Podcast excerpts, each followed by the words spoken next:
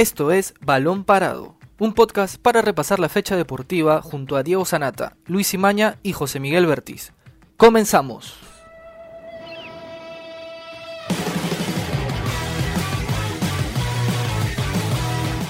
Hola, ¿qué tal amigos? Bienvenidos a una nueva edición de Balón Parado desde casa. Mi nombre es Octavio Romero.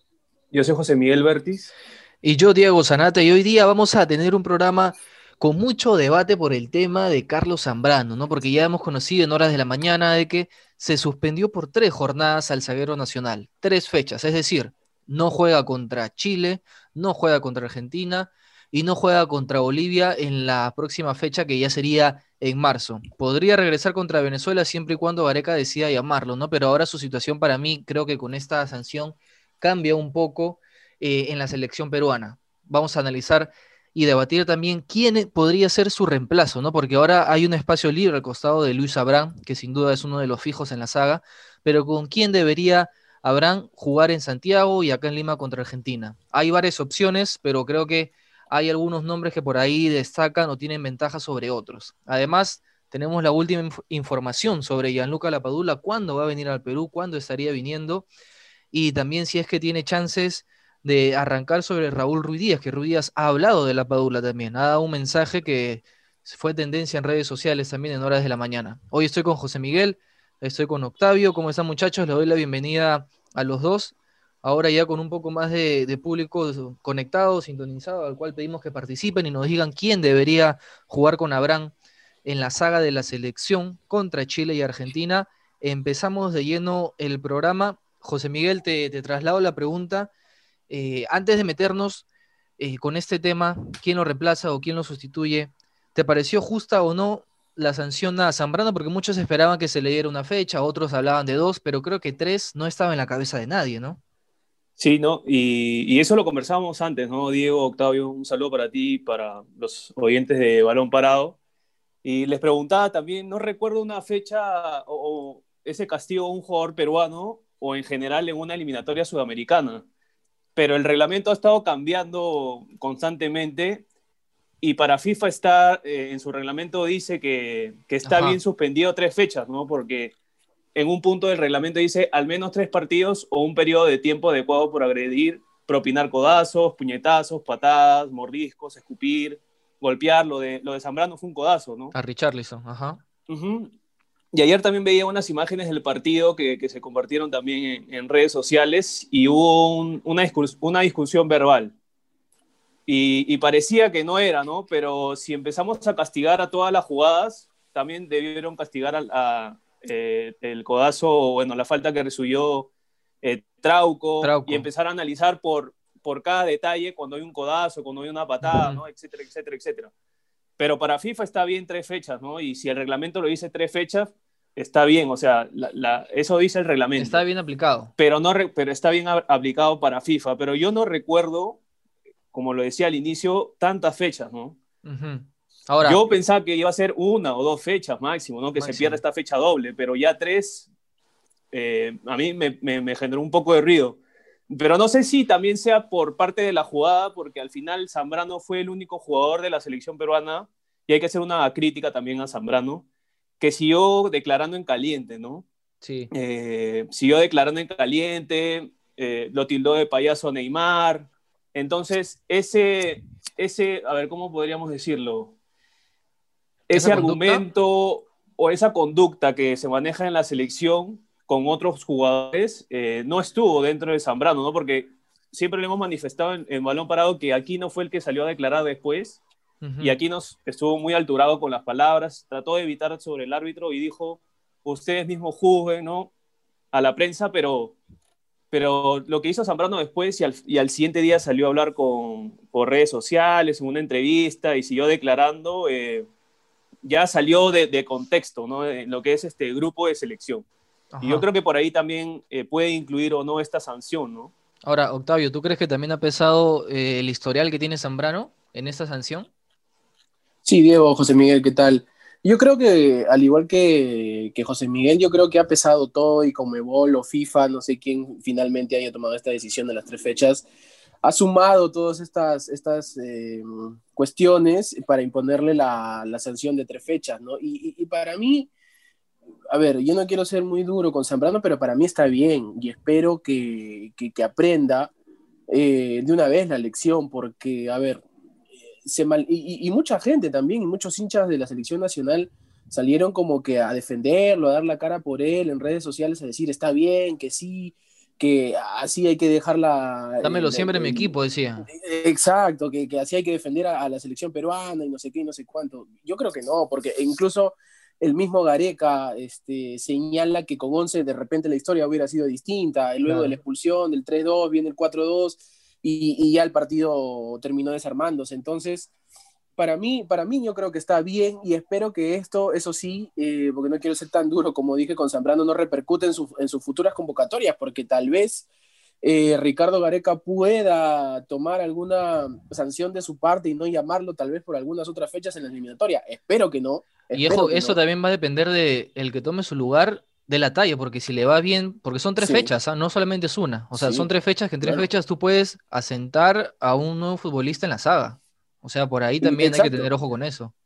Y hay que recordar que, a ver, las variantes que están, este, Araujo, el que juega en México, Santa, María, Este, los dos, cada vez que les ha tocado, lo han hecho bien. Entonces, eh, en, esa parte creo que estamos bien cubiertos.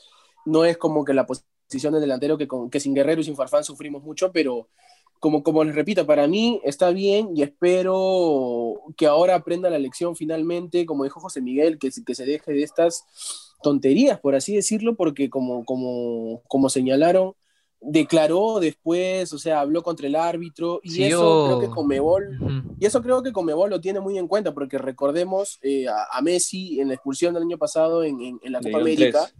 Aunque ahí sí Messi fue mucho más explícito, habló en rueda de prensa y tiró contra la Comebol y, un complot y, no sé qué, fue, fue distinto, ¿no? Pero Zambrano, claro, pero Zambrano dio a entender también que había un favoritismo en el arbitraje y eso. Y Zambrano no, es Messi, pues. Exacto. o sea, Zambrano sí le van a meter todas las fechas Le van a aplicar todo, toda, toda la sanción, claro. Y, como dijo José Miguel, eso no va con la conducta de la selección, porque el propio Ricardo Gareca también negó hablar en esa conferencia de prensa del árbitro. O sea, todos estuvieron alineados a pesar del mal arbitraje que hubo, eso sí, nadie lo niega, pero espero y, repita y aprenda la lección esta vez, como dije al inicio. ¿no?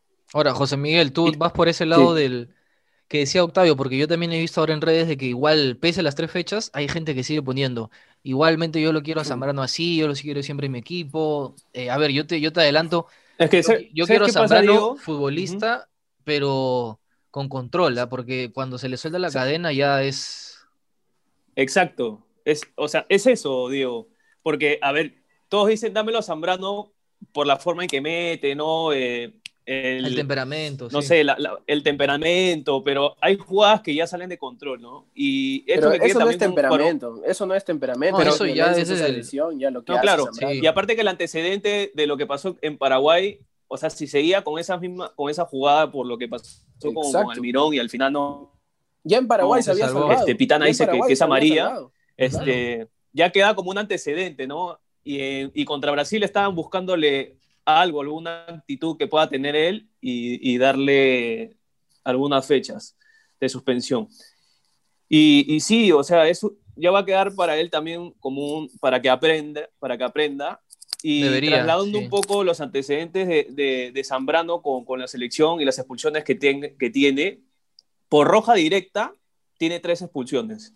Eh, una fue en un amistoso contra, a ver, acá tengo el dato, en el 2010 en un amistoso y le sacaron roja, pero después la otra Creo que fue contra Costa Rica. contra Chile.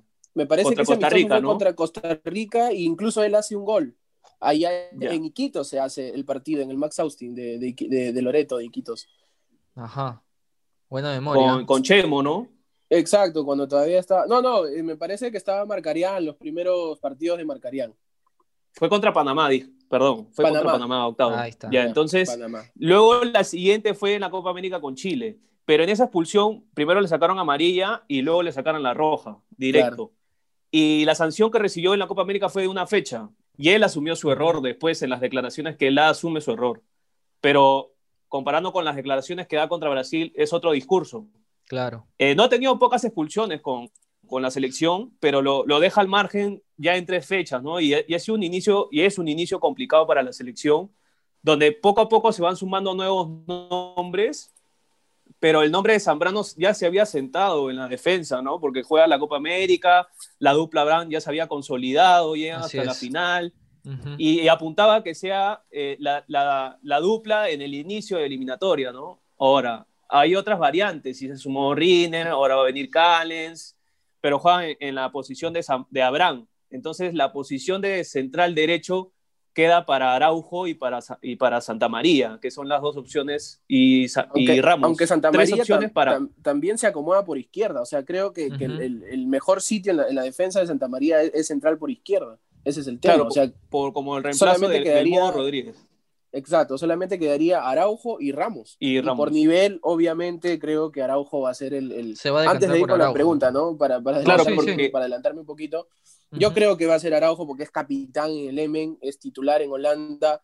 Su equipo no está bien, es cierto, está peleando incluso el descenso, pero eh, tener un central en, una liga como Holanda eh, y, siendo la selección peruana que, tiene jugadores, que pocos jugadores, mejor dicho, en, Europa o en el fútbol de primer nivel, yo creo que Araujo va a ser el, el, el reemplazante, mejor dicho, de Zambrano, ¿no? Ajá. A ver, yo también creo que Araujo tiene dos o hasta tres pies de ventaja por la posición, ¿no? Porque muchos también hablaban de Riner, hablaban del propio, del propio Callens, pero hay que recordar que Abraham es, un zaguero zurdo, ¿no? Y a ver, es poca. Y es, muy extraño también, ¿no? Claro, que tenga dos centrales zurdos, o sea, no se ve en el fútbol ya eso. Eh, y creo que nunca, ¿me entiendes? Y a ver, ahí ya vamos tachando algunas posibilidades y justamente nos quedan esta, ¿no? Que es la de Araujo, que creo que para mí también va a ser titular. Ramos, eh, más abajo, porque Ramos hay que recordar, eh, si bien es cierto estar haciendo las cosas bien a nivel local, pero para eliminatorias creo que todos coincidimos que su nivel no, está, ¿no? No, no está. Incluso quedó marginado, en las dos fechas, en las primeras fechas. No sale claro, ni entró en convocatoria. Ajá.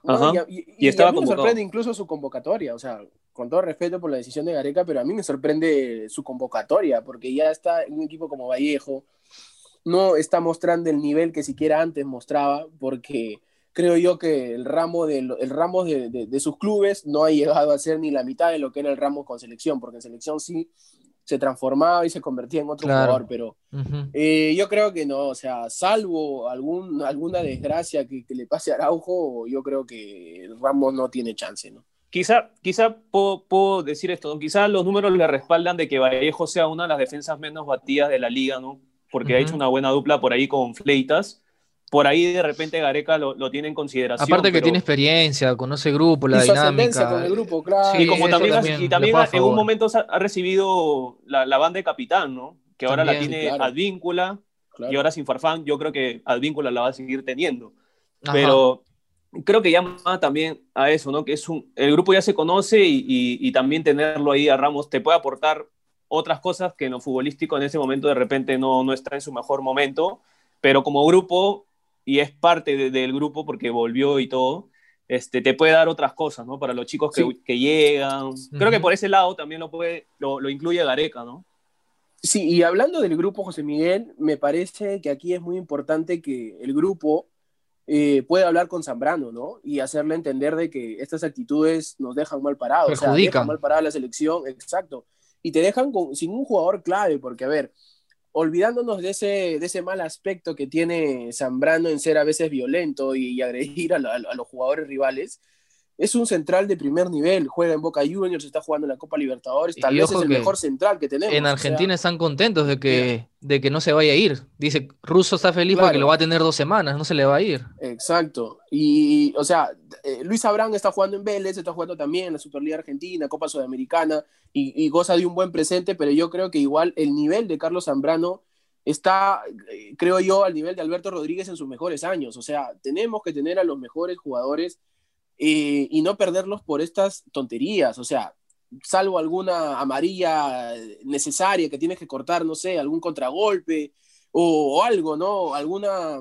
Claro, que se puede presentar, se puede dar. Claro, de última hora, una lesión o cosas por el estilo, pero no te saques solo, o sea, no te saques solo por una expulsión y, eso me parece que ahí el grupo debería hacerle entender, bueno, a pesar de que ya Zambrano es un hombre adulto. Ya, ya es grande, ya, sí. Obviamente. Pero el, el, regreso ha sido eh, en este tipo de críticas para Zambrano, ¿no? Porque el último partido de Boca a Lanús, también eh, vi comentarios de, periodistas argentinos que algunos que criticaban algunas entradas por ahí contra Lanús y, ha sido algo que, que, ha mantenido ya no solamente después de los partidos después perdón de los partidos de la selección porque Zambrano había jugado Copa Libertadores, los dos primeros partidos de, fase de grupos, y lo hizo bien. Ni bien regresó. Y ya después con la selección peruana y ha seguido con todo esto, ¿no? Igual, ojalá que se mantenga, que tenga continuidad con Russo, porque ahí la duda que tiene en Boca también es López, Elicha López y, con y Zambrano, ¿no?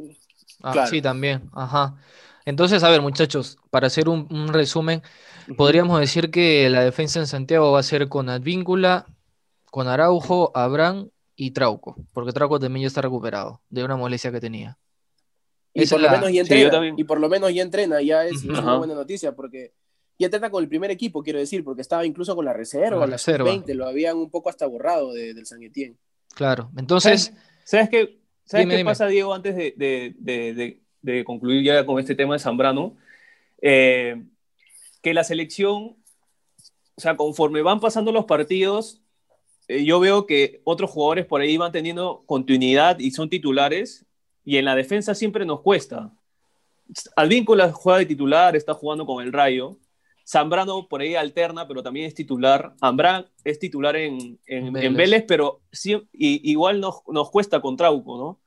Porque Trauco venía a la selección sin continuidad en, Flamengo, por ahí también tenía una seguida de partidos como titular, pero a Trauco le sigue costando la titularidad en su, o la continuidad en su club. Y eso también puede perjudicar.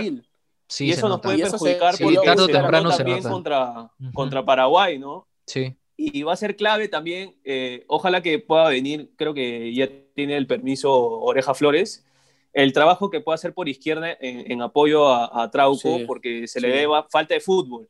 Y la duda va a ser ya para, para ir cerrando si va a mantener a Aquino de titular o, o, o vuelve a la, a la antigua formación. A la antigua, al 4-2-3-1.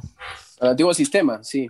Sí, vamos a ver, porque igual ha probado en esas primeras fechas con esa formación del 4-3-3 y, a ver, estadísticamente a nivel de resultados no nos ha ido bien, pero en el juego creo que hemos ido de menos a más, ¿no? Por lo menos es lo que, lo que hemos, hemos interpretado de las dos primeras fechas de Perú. Ahora, para esta jornada también, la 3 y 4, va a estar Yalunca Lapadula, que es un delantero que está generando muchísima expectativa a nivel local. Creo que todos eh, están contando las horas para que pise suelo peruano. Se habla de que llegaría este domingo después del partido del Benevento, que creo que juega el sábado contra el Especia por la Serie A. Sí, mañana. Eh, ajá, mañana. Eh, y se habla de que llegaría este domingo, si no más tardar el lunes de la siguiente semana. y muchos creo que también lo hemos tocado en balón parado, el tema de si la Padula debe venir para ser titular, porque él va a venir y va a tener tres, cuatro entrenamientos con la selección, va a conocer por primera vez a todo el grupo, por primera vez va a dar pases con Carrillo, con Cueva. A ver, sabemos que la adaptación depende de cada jugador, pero es un tema que se debe tener en consideración. Eh, y les planteo esta interrogante, ¿no? Porque todavía se habla, se habla de esto porque no está Farfán, no va a estar Guerrero. Raúl Ruiz Díaz es la única carta con experiencia en la selección ofensivamente. Viene a hacer gol Raúl Ruiz Díaz también en el Seattle, que anotó el 1-1 en el último partido de su equipo. Y dijo que la Padula va, a ser bien recibido, lo van a cobijar, que siempre es bueno para la selección que vengan jugadores a aportar. De alguna manera le dio la bienvenida, que creo que la mayoría de los referentes de la selección están en esa línea, ¿no? De darle la bienvenida a la Padula, decirle que lo van a tratar bien, ayudar a adaptarse. Eh, pero ¿cómo ven ustedes ese, ese duelo? ¿Piensan de que Gareca va a mantenerse en su palo de tener a Ruiz Díaz en el 11? ¿O por ahí la Padula puede tener alguna chance de arrancar, teniendo en cuenta que la Padula ya es un jugador hecho y derecho, ¿no? Con 30 años en la Serie A, hemos visto sus últimos partidos que sabe buscárselas él solo la pelota. ¿Cómo ves esa situación? Octavio, quiero ver, me interesa mucho tu opinión porque tú al inicio también de este tema de la Padula dijiste que tiene que venir para ser titular. ¿Sigues pensando lo mismo? Sí, sin duda, sin duda. este, a ver, sin Farfán, sin Guerrero, y cada vez que Ruiz Díaz ha jugado en la selección, lamentablemente no ha dado la talla. Es un jugador de otras características, es más este, pericotero, por así decirlo, es más de jugar por abajo y, definidor, ¿no? Porque no se integra al sistema de juego y eso es lo que lamentablemente creo que yo le cuestiono más, o, sea, porque está bien y, hasta se le perdona, se le disculpa de que no tenga chances claras de gol, pero que no se integre al juego, a, la consecución de pases y, a, la búsqueda del tanto, este, eso es lo que más se le critica para mí a, Raúl Ruiz Díaz. Y en este caso, la Padula es un 9 con ese tipo de características. O sea, si bien es cierto, no es un tanque como Flavio Maestri, como Paolo Guerrero, que, se la tiras al pecho y lo aguanta, pero se busca, sabe buscarse espacios, se, genera situaciones el solo, pelea contra centrales de mucha mayor envergadura física. Entonces, yo creo que es lo más parecido a Paolo Guerrero y a Jefferson Fafán que hay. O sea, Aldair Rodríguez me parece que también puede ser, pero todavía no, no se le ha probado en la selección y me parece que no está todavía para mandarlo de titular en las eliminatorias.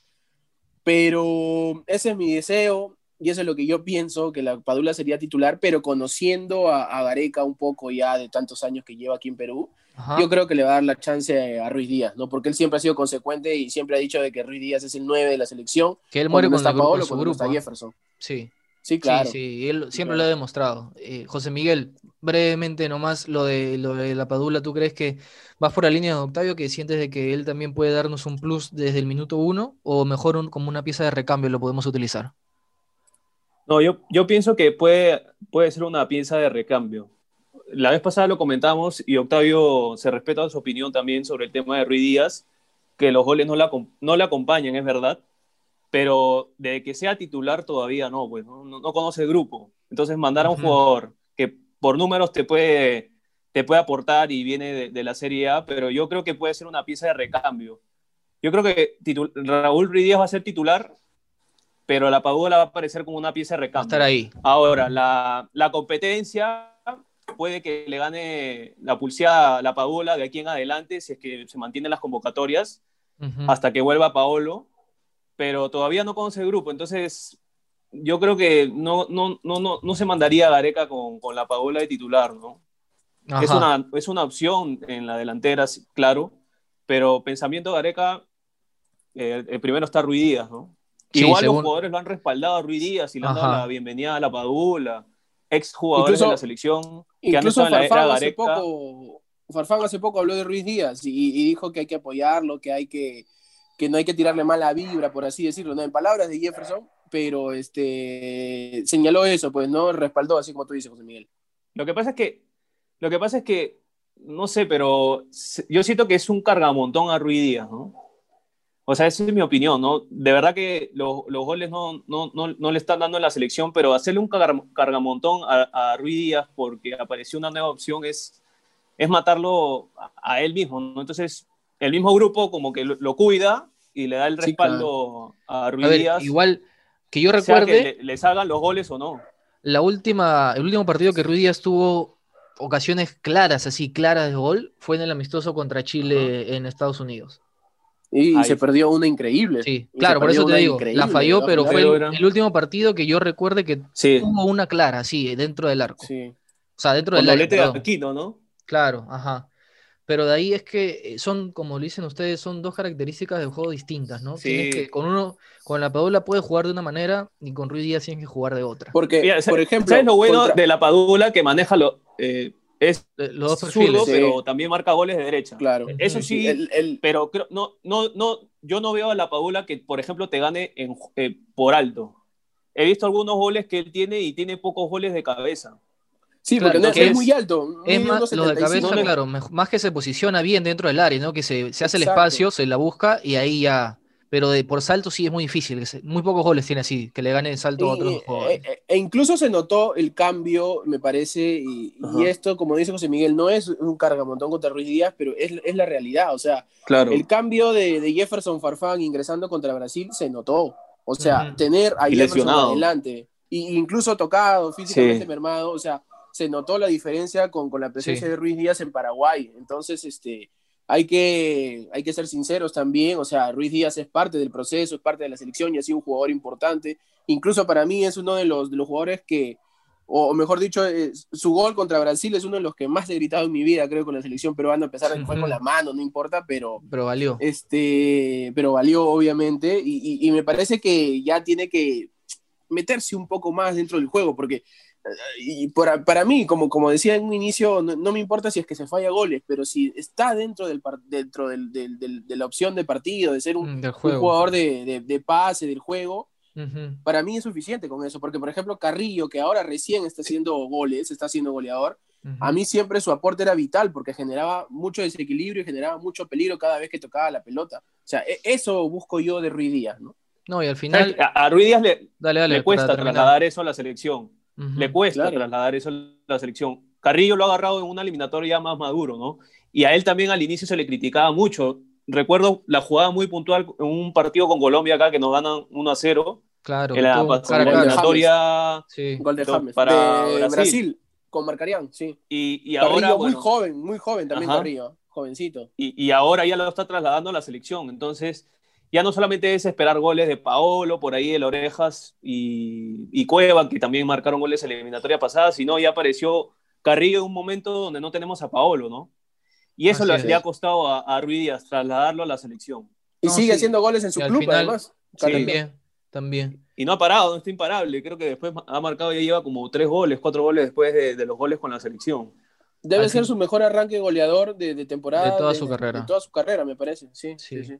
Sí. pero al final, a ver, eh, ya para cerrar ese tema, creo que así juegue Ruiz Díaz o la Padula o, el que sea, lo importante es que Perú consiga un buen resultado en Santiago y próximamente contra Argentina acá en Lima, ¿no? Así que ya muchachos, vamos cerrando la edición de hoy día con este tema de Gianluca Lapadula y también lamentablemente lo de Zambrano que no va a estar, recordamos, las próximas tres fechas de las eliminatorias. Vamos poniendo punto final a la edición de hoy. Mi nombre es Diego Sanata. Yo soy José Miguel Bertis. Y yo, Octavio Romero. Nos encontramos el día lunes en una nueva edición. Hasta aquí llegó Balón Parado, un podcast de la República. Escucha un nuevo episodio todos los lunes, miércoles y viernes. Para más información visita larepublica.pe slash podcast. También estamos en Spotify, Evox, Google Podcast y Apple Podcast. Suscríbete para no perderte ningún episodio. Sigue escuchando La República Podcast.